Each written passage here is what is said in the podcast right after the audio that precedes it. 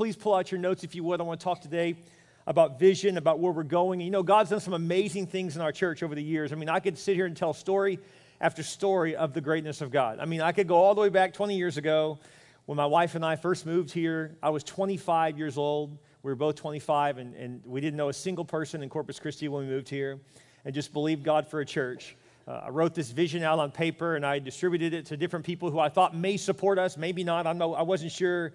And, uh, and, and I was told later about that vision that it was arrogant, that it was crazy to think that you were going to have a church that ran a thousand people or more in 10 years. That was just impossible in Corpus Christi, Texas. That would never happen. And boy, has God exceeded that expectation beyond my wildest dreams. And they were right. It didn't happen in 10 years, it happened in three years. And that God continued to grow and, and, and cause us to reach people and, and to use us for His glory. And I don't say that about numbers, it's about people. It's not about uh, just some kind of categorical number of growth. It's about the, the lives that are represented in those numbers, and it's about life change.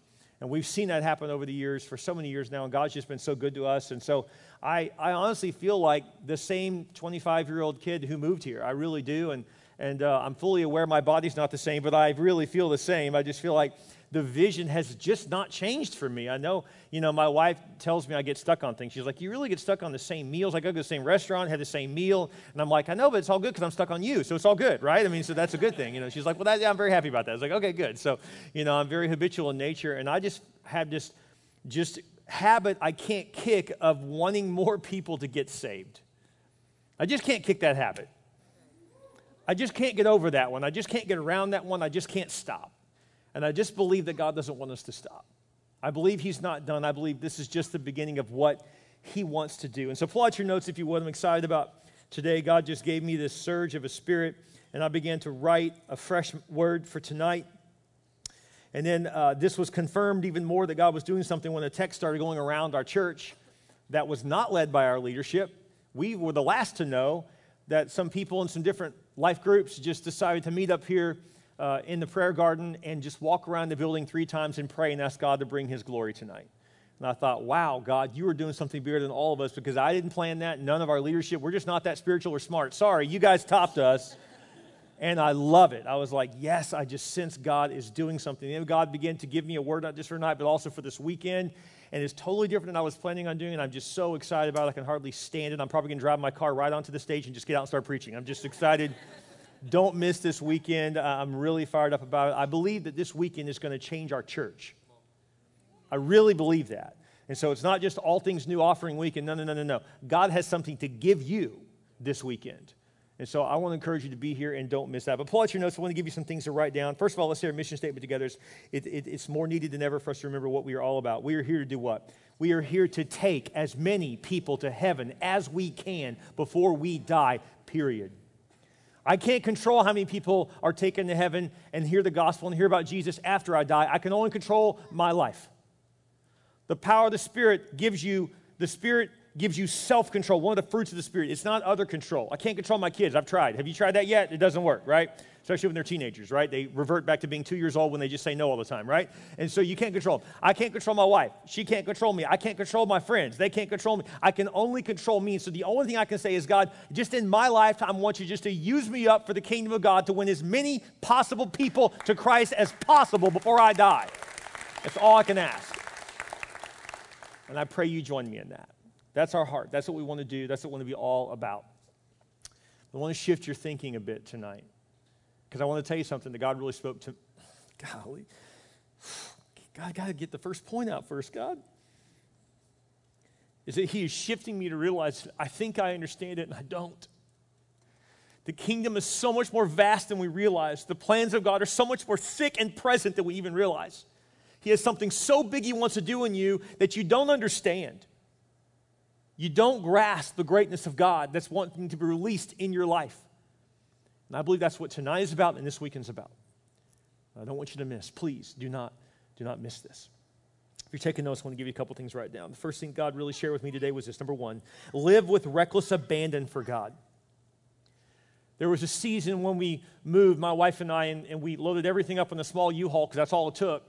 And we loaded up and, and we, we drove our cars down to Corpus Christi, Texas. I'd never I'd only been here once to visit before when we just signed on the dotted line and said this is where our life is supposed to happen, our life work is, is going to be, and we're, we're, we're committing our lives to the city. We didn't know anyone here.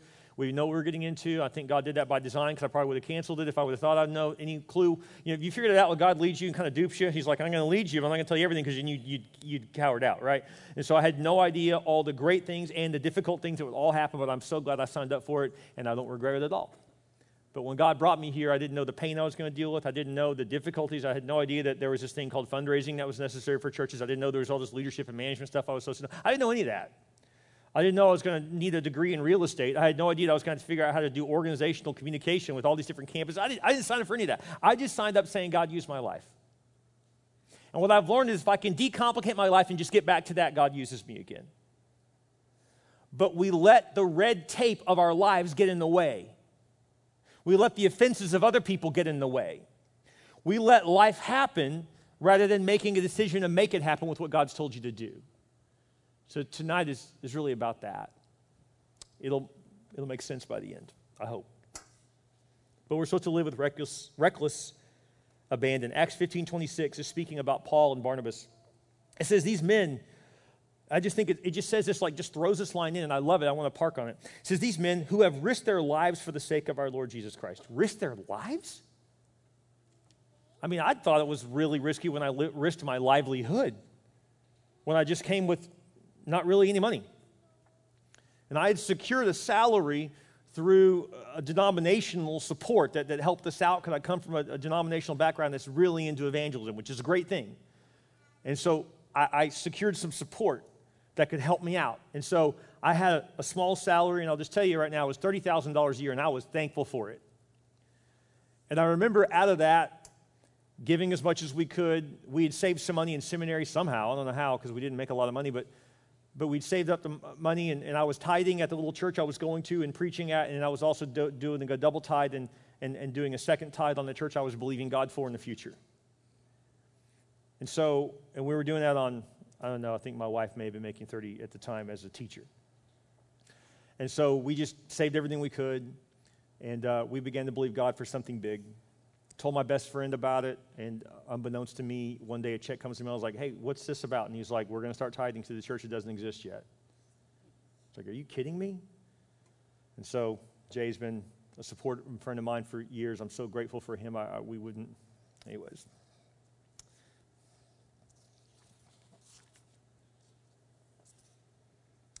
I miss the risk. I miss not being scared anymore. I miss a small budget with no people and no buildings. Because what I did have, since I didn't have any of that, was I had raw faith that was scared but still willing. And the problem with big churches and big budgets is that we get comfortable. And we build our budget on what we thought we brought in last year, so we think we can bring it again this year when God did not design us to just keep up with what we did last year. That's not advancing the kingdom as if He wants to do, it, it, it, as He does want to do. it's, that's just playing it safe. We're not supposed to play it safe. We're supposed to risk it all.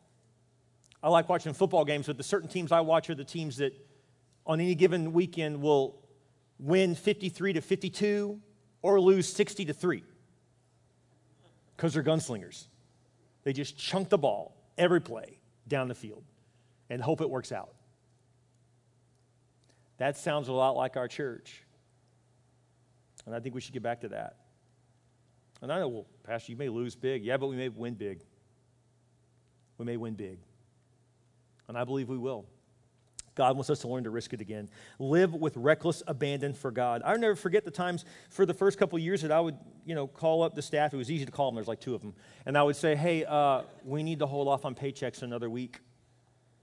And you know why we were doing that? It's not because we didn't have the money. It's because we used the money already on evangelism to get people to show up at church. And so we would spend and we would spend this enormous amounts of money on direct mail. Some of you guys are that are long time members here remember those days getting those cards in the mail, and you have no idea the expense of that unless you are in that in that industry. It's incredibly expensive, but yet we just thought, why not? Because it, what's the price of a soul?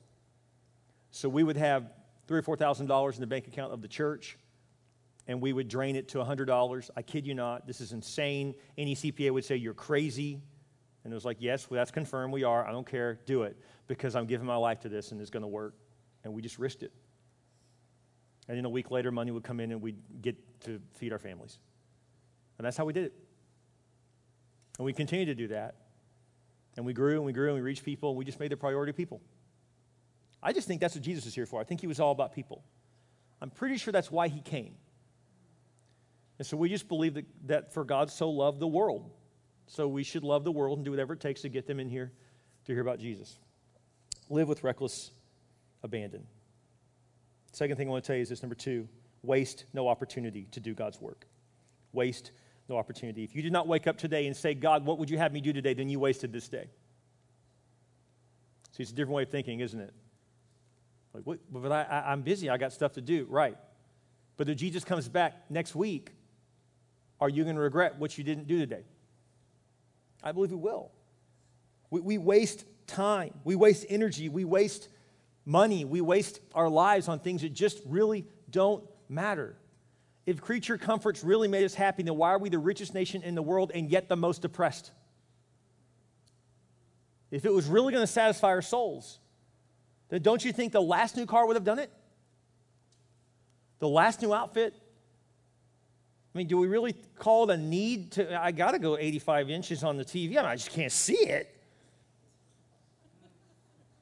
It's just insane what we make our priorities. And there's nothing wrong with materialism and having things. That's fine as long as the things don't have you. But there needs to be a sense of urgency. Waste no opportunity. Ephesians 5 says, Be careful then how you live, not as unwise, but as wise, making the most of every opportunity because the days are evil. Have you figured that out yet? Turn on the news lately? The days are evil. It's unbelievable how evil the days are. Have you noticed that? We can't even have state funerals anymore without turning into a cut down session for the other party. Pick the party you want, I don't care. It's not the point. The days are evil. Everybody wants to blame everybody else for why they're unhappy, why the world's not better, but yet we sit on the truth. We sit on it. We sit on the truth rather than activate our faith with it to do something. It says, Make the most of every opportunity because the days are evil. Therefore, do not be foolish, but understand what the Lord's will is. I can tell you one thing. It says here, Be very careful how you live, not as unwise as wise. Make the most of every opportunity. Then it says, Know God's will. So apparently, part of God's will is urgency.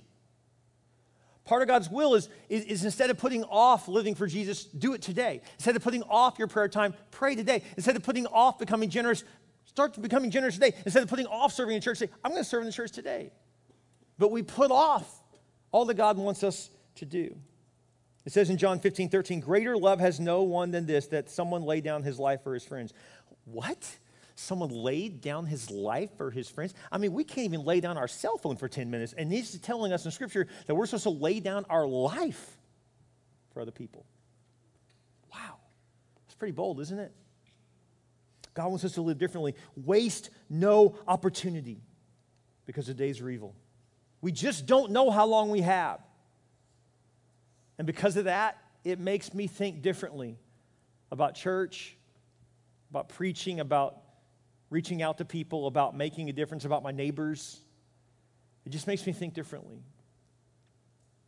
Do we even know our neighbors? Do we? Do we even know what's going on in the person's cubicle next to us? Because I bet if you did a little digging, you'd find someone hurting. You know why? Because we're hurting half the time too.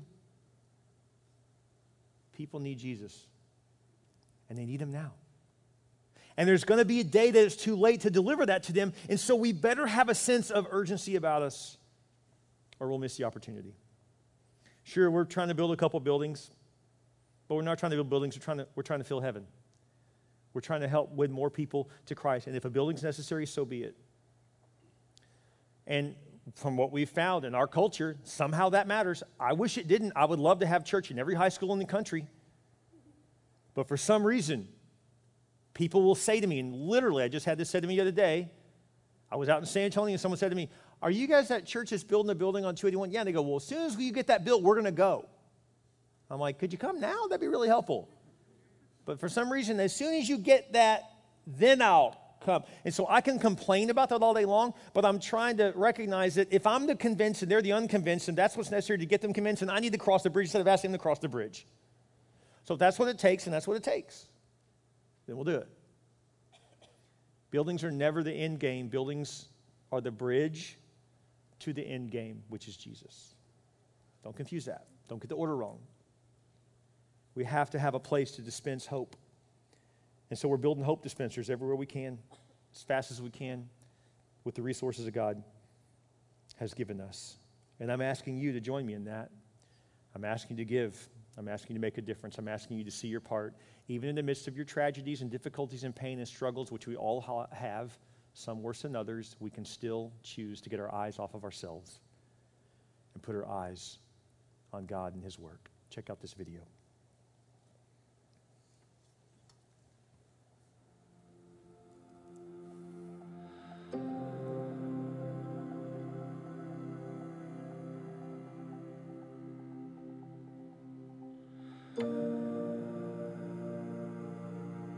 So, guys, it's great to be sitting here with you. Uh, you have such a powerful story to tell, and uh, we, we really just want to hear from you about what God has done in your life in the last few years. And how'd you end up at Church Unlimited? I came across y'all at uh, Moose Lodge uh, when it was Bay Area Fellowship. Back in the day, my friend. Yes, sir. yes, it was. And then when we came to San Antonio, we're like, we can't find a church like it. And happened, Core Group came along. And uh, we're like, yes, yes went to core group at the hotel, got baptized by you, and that's where really things really got into the church family and everything, and is very welcoming. So tell me about Caden and uh, and what happened to Caden. It was December 14th, 2016. I got him up and we took him to daycare. About four o'clock or so, we got a, a, a, call that he had had a seizure at daycare. So it took some time between his seizure to when the ambulance came. During that time, he didn't have adequate oxygen we stayed by his side for, for six days, but um, that sixth day, they told us, you know, because of the lack of oxygen, that his brain had completely swollen and he had lost all blood flow uh, to the brain. So at this point, I cannot even imagine how you guys must have felt. Tell me what's going through your mind at this time. When we knew he had passed, I was I was laying in the bed with him. Um, and he was still on life support, um, but he was uh, brain dead. I just remember God telling me that now is we need to look at uh, organ donation. He wasn't gonna make it, but we were gonna um, save some lives with with his organs. One thing that has helped us not close our fist to God is from the very beginning we never asked why because I think until I'm in heaven with Caden, I'm not gonna know why why this happened to us or him. And I don't think my mind could even comprehend. So we always asked what? What do you want us to do next? What do you want us to learn? I found it to be awesome that when I heard of what was going on, of course, you know, we reached out. But I was like way back in the line of all the Church Unlimited people who were ministering to you guys, surrounding you. Pastor Garrett uh, was just amazing. That um, we called him as soon as we got to the hospital. Might have been before we got to the hospital, and he was there. And he was there um, right by our side the whole time. You got to understand, this is five days before Christmas. He passed on the 20th. People are coming over to our house, knowing they've got a lot to do. They've got a lot of stuff for their families to take care of, and they're coming over. and There's no rush. There, people are just, we're here for you genuine and it was just amazing and just to know that they're here to love us and you just felt it you really felt it and it helped in those times and the you know the mill train and and uh, the go everything that they did that the church did was just it was just so genuine so awesome it was such a hard time but uh, I remember her sitting out in the hammock we were outside and and I was looking at the trees and we had the worship team was outside playing the guitars and singing.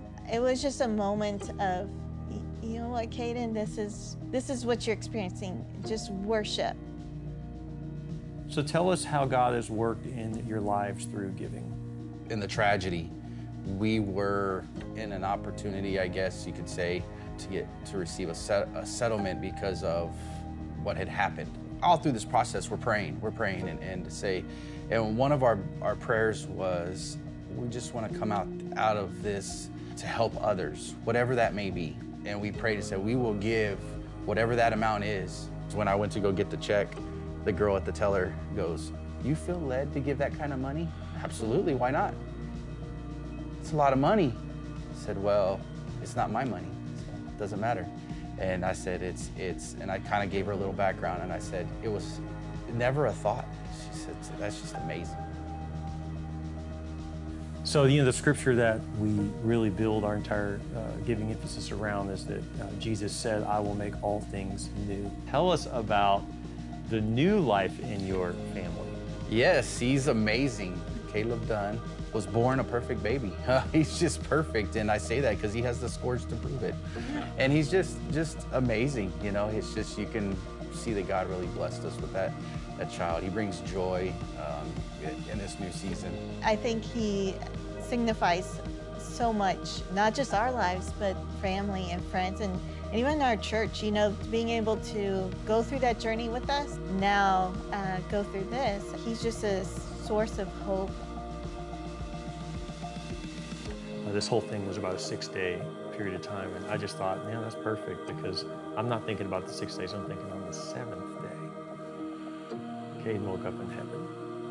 How amazing Absolutely, is that? That is awesome. Isn't that cool? Yeah, yeah. And so just the perfection of that, that on the seventh day he arrived. Guys, it's so powerful. I mean it. Thank you. Thanks for sharing your story. Thanks for your faithfulness to God and, uh, and your faithfulness to his church. It means the world to us. And I don't just mean Church in Unlimited, I mean we're a part of a larger church that God is using to change the world.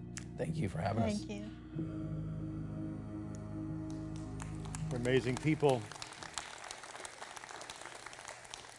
They just made a decision to say we can live hurt, roll our fist up towards God in anger, or instead open their fist to God and say, God, we don't understand, but instead of saying, why, what, God, do you want from us? If we could just have that kind of maturity, you say, God, what do you want from me? What do you want from my life? What can I do to make an impact? How can I make a difference? Well, as you guys know, we have some pretty specific goals as a church. And uh, I'm kind of a broken record on goals. I believe that you should have a target to move towards. And so we know what God's led us to do. We know where we're going, and we want to spell it out for you tonight. So this is what we're doing. This, these are our, our goals. And so we want to put those up for you real quick. And so we want to rebuild the Rockport Fulton campus, bring hope back there. We're very excited about that. We've been ministering there out of a parking lot and out of a tent. And it's time for us to have a building and so that we can be permanent once again and impact people's lives. Very, very excited about that. Keep in mind, that's not building a building, that's rebuilding a building. Amen. Just imagine going to church one weekend and then the next one you come and, and it's destroyed.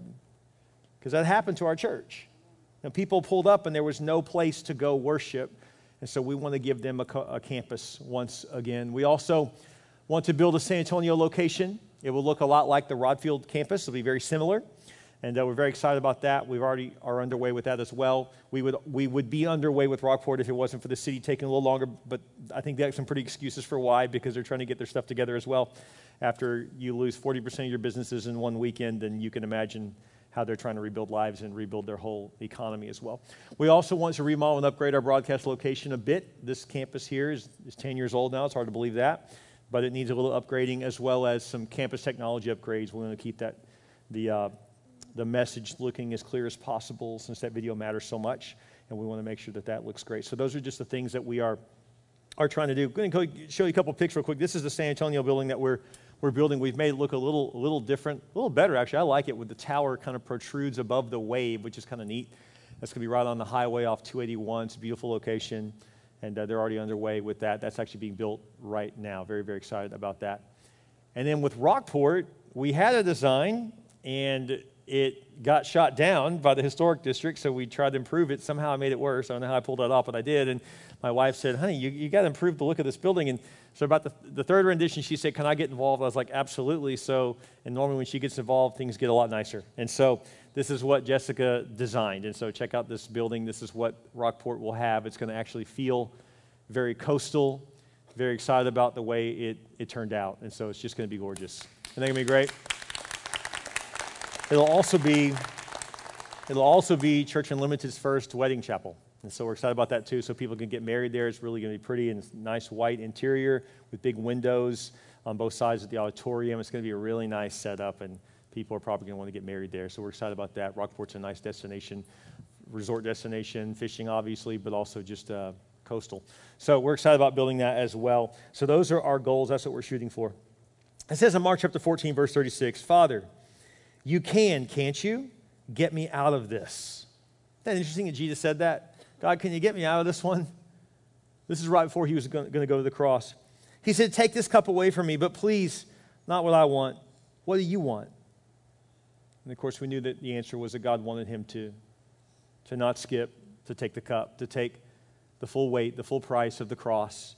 And so Jesus died on the cross for you and for me. Now it says in Hebrews 11, verse 6, it says, You can never please God without faith, without depending on Him. So if you want to know, Pastor, how are you deciding what you are giving to this project? I mean, we know that there's salvation is on the line here because when we move into these new facilities, just like here and other campuses, when we moved in, immediately hundreds, if not thousands, of people came to Christ because there was a location to come check out. They came check out, oh, well, to check out that new church, that new building, and then they, they end up receiving Christ. And so we know that happens. And so if you're like me, you're like, Lord, I need you to show me what you want me to give. But I want to warn you if you're going to seek God, the question isn't, God, what should I give? The question is, whatever you think you're supposed to give, does it require faith? Because if the number makes sense in your mind, it doesn't require faith. If the number looks easy, that doesn't require faith. If what God leads you to do doesn't feel like much of a sacrifice, oh, I just got it, I can just give it, no problem, then where's the faith in that? So I believe God will stretch you. And before you say, Pastor, I, I mean, I've already given in the past, and now you're asking me to give again, and I mean, you, you want me to stretch, and this is difficult, and it's hard to give a lot, you know, and I've got bills, and I understand I have bills too. But I want to challenge you to say that at the foot of a bloodstained cross. The reality is that Jesus didn't just stretch, he stretched out and hung on a cross. So I believe that we are called to stretch. And so, number three is to stretch yourself for the kingdom. I'm just going to tell you what I'm doing. I, I, don't ask you to match or, or anything. I'm just, I just feel like as a leader, the Bible's pretty clear that leaders are supposed to lead. So I, I guess I'm supposed to lead out and tell you how I came up with what Jessica and I and our family is giving. So, first of all, a little backstory. We have two kids full time in college right now in a private school. Um, in case you're wondering, that's not cheap. And so we've got uh, a lot of bills with that. So that's just be dead honest with you, it's kind of wrecked my savings plan um, a bit the last couple years. And uh, this is the first time we've had two full time at the same time. We, we had one before, but now we've got two. So that set us back a bit. But then I don't share this very often because some people think that when I say things like this, that somehow we're just rolling in the dough when we're not. But we, we have a couple of apartment complexes, which sounds really rich, but honestly, we've actually had to feed them money the last couple years because where they're located is near an oil town and oil's been down. So we've actually not made anything on them for several years. To make matters worse, about two months ago, and I knew we were going into this giving campaign, one of the apartments caught fire. And so we lost four units that I'm still waiting on insurance to help out. So we're now having to fix these on our dime. Um, praise God, we just got a small installment of money from the insurance company to get us started. But uh, that's, that's the situation I find myself in. I'm sure you find yourself in some crazy situation you didn't expect either. And so, in, in light of that, I said, God, um, this is going to be a tougher year for us to give, Lord, than most years. So, could you show me what to do? And so, I was doing a little consulting for an organization, and, and uh, they would pay me monthly, and I just decided to try something I'd never tried, and I sent them a smaller bill and said, could, if you could pay this annually at once instead of monthly, that'd be great, and they'll charge you a little less. And I was surprised that they bit and did it. So when I got that check, I knew at that moment I better give this to God because otherwise, if you're like me, when I put it into my account, it tends to dissipate. Anybody know what I'm talking about? So I was like, okay, God. So I turned the check over for $11,000, signed it, and walked to have my secretary take it over to the finance department just to give the whole thing. Didn't even, didn't even hit my account, just straight in to the church. So I thought, okay, I gave. Thank you, God. I was glad to be able to give it. That's great. And then I'm going to work that off the next 12 months, uh, you know, for all that, that I just gave to God. But then God stirred me again. So I added a little to it and bumped it up to 12000 gave another $1,000 thinking I was being Mr. Spiritual. And then today God tells me, no, I want more. So my wife and I have committed to giving $20,000 uh, to this campaign above and beyond our tithe. We, we, we give beyond the tithe already. And so for us in our current situation, that's a challenge. It may not be for you, praise God, if it's not. I think that's wonderful. If you think, oh, that's a small amount, great. I'm glad you're blessed like that, that that seems like a small amount. It does not feel small to us, but we're glad to do it. And God's shown us how to do it, so we're excited to be able to do it. So I will tell you one thing about my God. If you ask him what to do, he's going to stretch you. That's just how he operates. But it's not because he's trying to get something from you, he's trying, he's trying to get something to you. So I can boldly declare before the Lord, Lord, I just need you to bless everything I got now. Because I've sacrificed for you, Lord. And if you want me to do it again, I will. My, my yes is still on the table if you want more. That's fine. Just show me how, and we'll do it. But I believe God will show you what you are to give as well. Whatever the Lord leads you, we just ask you to do that. Last thing that I wanted to tell you. Um, I want to I want to reverse this a little bit. I have kind of an order here, so I just want to warn my video department. I want to show the next video actually before I talk about this last this last point. Um, you know, we love making an impact in all the cities that we have campuses. We're glad to do it, but sometimes we forget the stories behind the numbers. And so here's just one more of those. Please check out this video.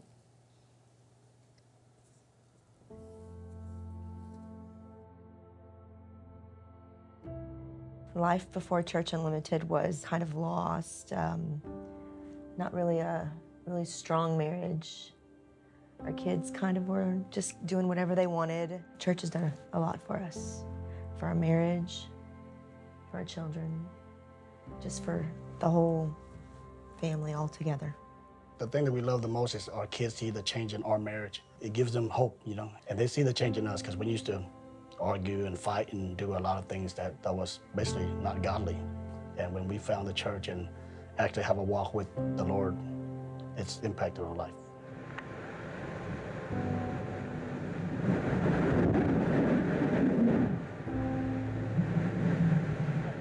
We decided to leave at the last minute because we were going to just kind of, I guess, hunker down and stay and kind of ride it out. Uh, we decided whenever it turned into a category, category four, let's go ahead and leave. We can't stay here. So we left. As we were sitting there throughout the night, we were just, we were praying, praying because it was going to be horrific and we knew it. We saw buildings coming down and, and schools, just all the things that we've known, home. When we came back, it was a Sunday morning. Um, the first thing that we did, we went and made a route to our home. Had to move brush out of the road, get through water, power lines. We drove into town and it was undescribable. We, we didn't recognize home. And then after we made sure that our, our home was standing, but whenever we got to the church, it was kind of like, yeah, that was wow. A, that, that was, was a hole in the roof. Yeah. But it tore out the roof. That was. Yeah, it was a huge impact. It was, we had our kids with us and we were all just in shock.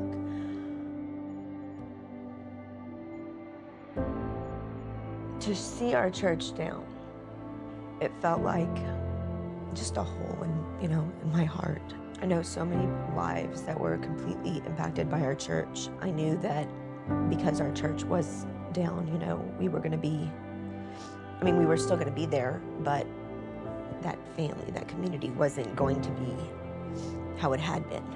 I just knew that people were going to be lost. That's the, the biggest thing. I was afraid that, you know, where are all these people going to go and where we're going to go to church and, you know, how we're going to be together because everybody's going to be worried about everything else, you know. Church might be the last thing on their mind. And little did we know that that's probably the biggest thing that we all need is the faith and the, you know, the family to help each other. After about a week, our church brought in the tents. It was amazing to see how everybody just kind of flooded back and everybody was lost. Everybody was kind of lost in their own little spaces and there were people in our in our church that lost everything. They had the clothes on their back. Just to see everybody come back together whenever we put up those tents to have service, that first service was wow. You felt Jesus moving in that tent. It was amazing.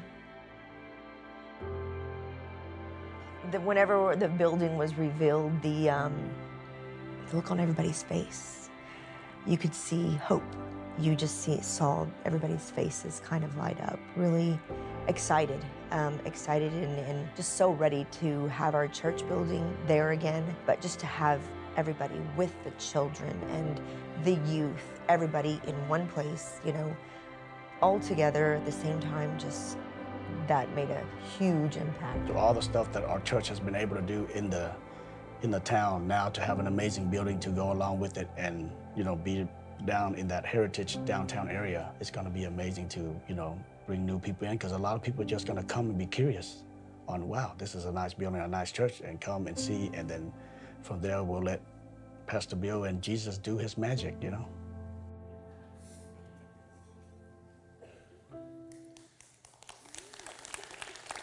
You know, the, the scripture is pretty clear about our calling. It, it really hasn't changed in 20, 21 years now. And, and it, it, it says in Matthew 28, it says in verse 19, all authority has been given to me under heaven and earth. Jesus said this after he went to the cross. And he said, therefore, so in other words, like the reason I conquered death is for this reason. And he says, therefore, and if there's a therefore, you always have to ask, what's the therefore, right? It's because the power and the authority that we've been given is for a purpose. And here's the purpose. He says, Now go and make disciples of all nations. You may be thinking about, but I'm supposed to be a disciple. So if I'm a disciple, then how can I go make disciples? Right? Like, is there a separation between those who make disciples and those who are disciples? Is there something different? Actually, there is. There's a word we don't use much in church anymore. And I think we should shift gears to it. Because honestly, the word discipleship has become cheap to me. The word discipleship is now synonymous with reading books and going to Bible studies. And I actually write books too, and, and I'm all for you buying the book. Great. I'm all for you going to Bible studies. Awesome. Glad you come to church and hear a sermon. And all those things are discipleship. Going to life groups, that's discipleship. Those are all great things. But honestly, in our culture, we've cheapened it. And we now think that discipleship means I get fed, I get more. It's about me, me, me, me, me, rather than others. So I really think that that's not the word I want to use anymore. I think we should shift gears. I don't want you to give like you're a disciple, because that's too easy. I want you to give like you're a missionary, because we're actually called to missions. The mission, the, the thing that makes people go around the world and, and give up all their worldly wealth and leave this country and go to China or Zimbabwe to Africa to Nigeria, that makes them go, you know, to do the underground church in, in, in China, that, that, makes them go to Honduras, that makes them go to Haiti. What makes us, someone do that is that they want to go make disciples and you have to give up a lot to do it. My brother in law and sister in law, Jessica's sister, amazing people. He's a doctor very talented guy, trained under a guy named DeBakey. Maybe you've heard of him. Guy works on presidents when they need heart valve and other heart issues. He's one of the best surgeons in the world. He's personally trained under him. So that alone on your resume will take you pretty far. I just asked him one day, I said, hey, so like, what would you make if you would have just stayed in Houston after you graduated from UTMB and if you just became a, a surgeon? And he said, well, if I would have specialized, then, you know, million, million and a half a year. So he would have to work 20 years as a missionary to make what he'd make in one year. He gave all that up. He walked away from it. They live in a house in Honduras, in the middle of the jungle. Their house doesn't have air conditioning. So he gave up 90% of his income potential to live on 10% with no air conditioning. All their creature comforts they don't have, the same the, how, the car that they've been able to hold on to, that his father tries to get, keep, keep up with to keep it working, is what he had in school, rather than what you and I get to trade in and drive new every couple years. That's what he does. See, you just think a little different when you're a missionary. You don't think about what you can gain, you think about what you can give. You don't think about what you can keep, you think about what you can release. Missionaries just think different. They don't think like normal people. They don't give like normal people. When they give, they, they, they, don't, they don't sacrifice, they live in sacrifice. It's a different mentality to be on mission. It's funny, they, there, there's a term for what a guy like me did 20 years ago when I moved here to start a church. I was actually supported through something called the Home Mission Board. I was considered a home missionary, which means that I didn't cross the ocean to be a missionary. I just went to a different city to be a local missionary. And to be honest with you, I really want to just walk away from the term senior pastor. It just sounds too official and clean. I really would like to be referred to as the head missionary. And I really like to do that because I would like to lead other missionaries to join me in the cause of Christ and to get over ourselves and recognize that if we give as disciples, it'll be cheap and it'll be easy. But if we give as missionaries, it's going to hurt, it's going to sacrifice, it's going to be a lot, and it's going to change our lives, and we're not going to be able to recognize that Jesus died on the cross and we just get to watch that. No, we have to experience the suffering if you're a missionary. Man, Pastor, you're bringing it hard. Yeah, I am. Because people are still going to hell. See, a missionary goes somewhere and they bring food to the hungry and and they bring water to the thirsty. And they bring hope to the healed. They bring hope to the broken. They bring healing to the hurting. They bring Jesus to everyone. And it costs them greatly. And we've got to get back to being that church because I started off as a home missionary and I'd like to return to that again and still be a missionary in my own city, in our own state, in our own country to recognize that one of the largest unchurched people groups in the world today is in the United States of America. Over 50% of those that live in Texas that we think is a religious state, over 50% claim that they do not believe that there is a God. 80% on any given Sunday are not in church. There's 452,000 people in the metro statistical area of Corpus alone. 80% of them are not active or are not even believers. In San Antonio alone, there's like two and a half to three million people well over half of them, if not 80%, don't know Jesus either. Guys, you don't have to cross an ocean to be a missionary. You can do it right here. God's called us to the mission field to do the work of God. That's what God wants from you and me, but we have to get our eyes off of ourself and put our eyes back on the Lord. One time I asked Rick Warren, I, was, I had a real privilege to, to have lunch with him one time, and I don't mean to name drop, but it's just, you know, he's, a, he's an incredible man of God, and, and he's, you know, earned millions upon millions of dollars because his book sold 36 million copies in one year, so I think you can do pretty good on that. So he's earned several hundred million dollars. And he lives on 10% of it and gives 90% away. So I said, Rick, um, when you came into a windfall of money, what'd you do with it? And he said, Well, first of all, I gave, most of it away. And I said, Well, what does money mean to you then? Because it doesn't seem like it means a lot. And he goes, No, money means a lot to me. Money's a big deal. And I was like, Oh, because you make it sound like it's not a big deal. No, it's a very big deal. It's such a big deal, I don't hold it. He said this to me. He said, Money is not is best used to do two things make an impact for the kingdom and improve your relationships. It's brilliant. Don't miss the brilliance of this. He basically said if you get a raise and you just buy a new car with it, in a couple months, it's just going to be another car to you. It's not going to improve anything. If you get a raise and take a portion of that and give it to the Lord, and in the other portion, you may go vacation with your family or build a memory with them, then that improved your relationships and it also blessed the kingdom of God. I thought that was brilliant. Because we get caught up in our doodads, we get caught up in our things, we get caught up in our possessions, and they begin to possess us. When the truth is, we need to hold everything loosely and recognize that we're not disciples, we're missionaries. Missionaries think differently. And I'm going to ask you right now to stand with me and to begin to think differently, to begin to shift your mind to the kingdom, to begin to realize that we are not supposed to be about this world, but yet we let this world consume us. And we get offended when preachers talk about money. So I don't want you to be offended anymore. I'm not a preacher anymore. I'm now a missionary. I bet you don't get offended when missionaries ask. We think, oh, well, that's, that's where we should be giving it. It's the missions. What do you think this is? This is missions. So rather than being offended by the preacher, be challenged by the missionary. People need the Lord, and we are on mission. When I go to these cities and walk around, the same thought goes to my mind when I see people in a Pizza Hut, a Walmart, at a mall, pumping gas. I think, do they know Jesus? Has anyone told them about our Savior? What do we need to do to win them to Christ? Because people are hurting.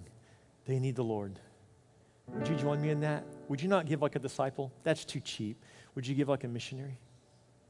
Would you join me in the mission to change the world? Because I can't get rid of this burden. I can't shake it. God won't let me off the hook. He won't.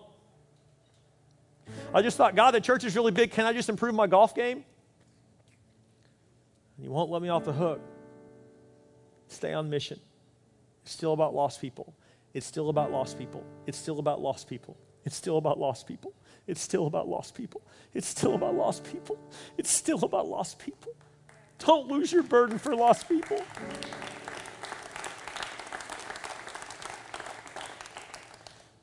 Missionaries give it all. Would you give generously?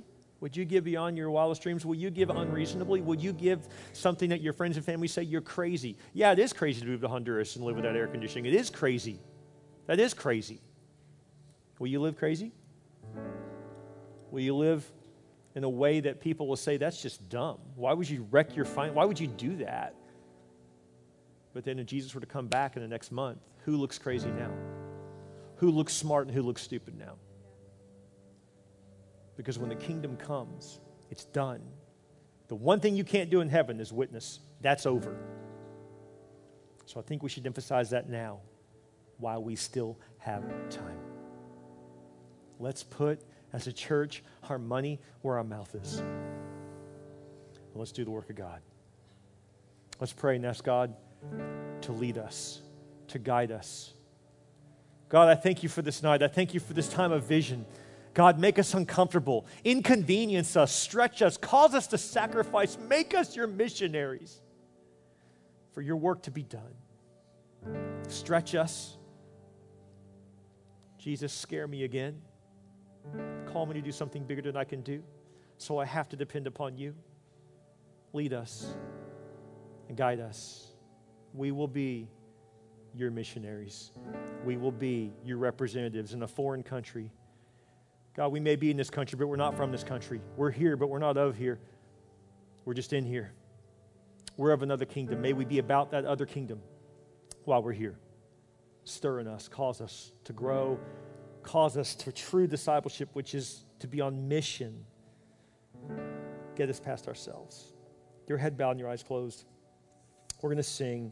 As we do that, I want to invite you to come forward and pray and to put yourself before God and to honor Him. And so, right now, just come forward. This is, look, guys, we're, this isn't a church service. This is the living room, okay? Get over yourself. I don't care what your friends think around you. Throw yourself before the God right now and ask Him, God, what do you want from me? Because He wants something more from you and He wants something more from me. And it's not just about money, it's not just about giving, it's about our hearts, it's about our lives, it's about changing our position, saying, God, I didn't realize this wasn't about my career. This is about being a part of the mission field that you called me to in car sales. I didn't realize this wasn't about me being smarter and having all these degrees. I'm called in the mission field of the campus of the university I go to. I didn't realize this wasn't just about raising children. I'm actually trying to raise modern day missionaries that will change the next generation for Christ. God, I didn't realize this wasn't just about me being married. This is about us joining forces to do kingdom work.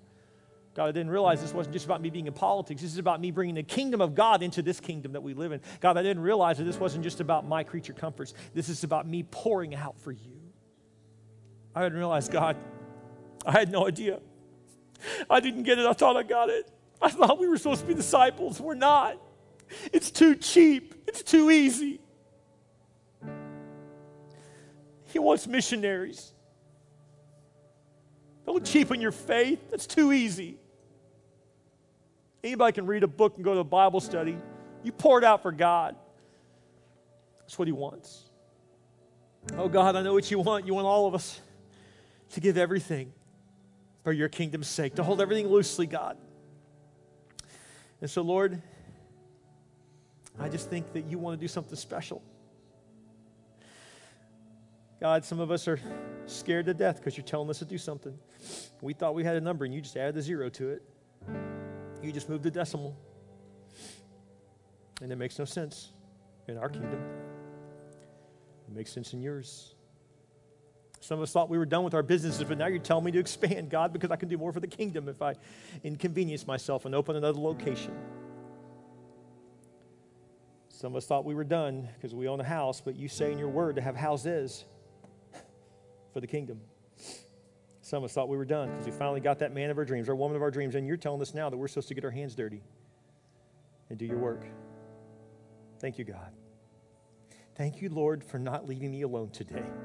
Thank you, God, for interrupting me and wrecking me with the vision of lives changing rapidly.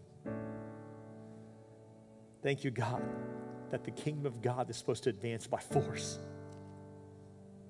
Make us your missionaries. Thank you for your goodness. Every head bowed, every eye closed. I just ask you to do business with God as we sing one song.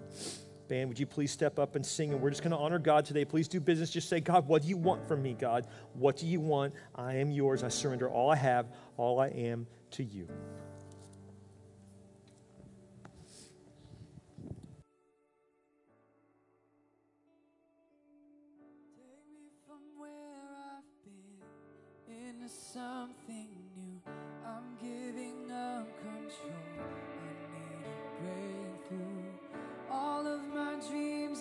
Fears crashing into you. You're waking up my hope. You are my breakthrough. Take me from where I've been into something new. I'm giving up control. I need a breakthrough. All of my dreams and fears are crashing into you. You're waking up my hope. You are my me from where I've been into something new. I'm giving up control. I need a breakthrough. All of my dreams and fears crashing into you. You're waking up my hope. You are my breakthrough. Take me from where I've been into something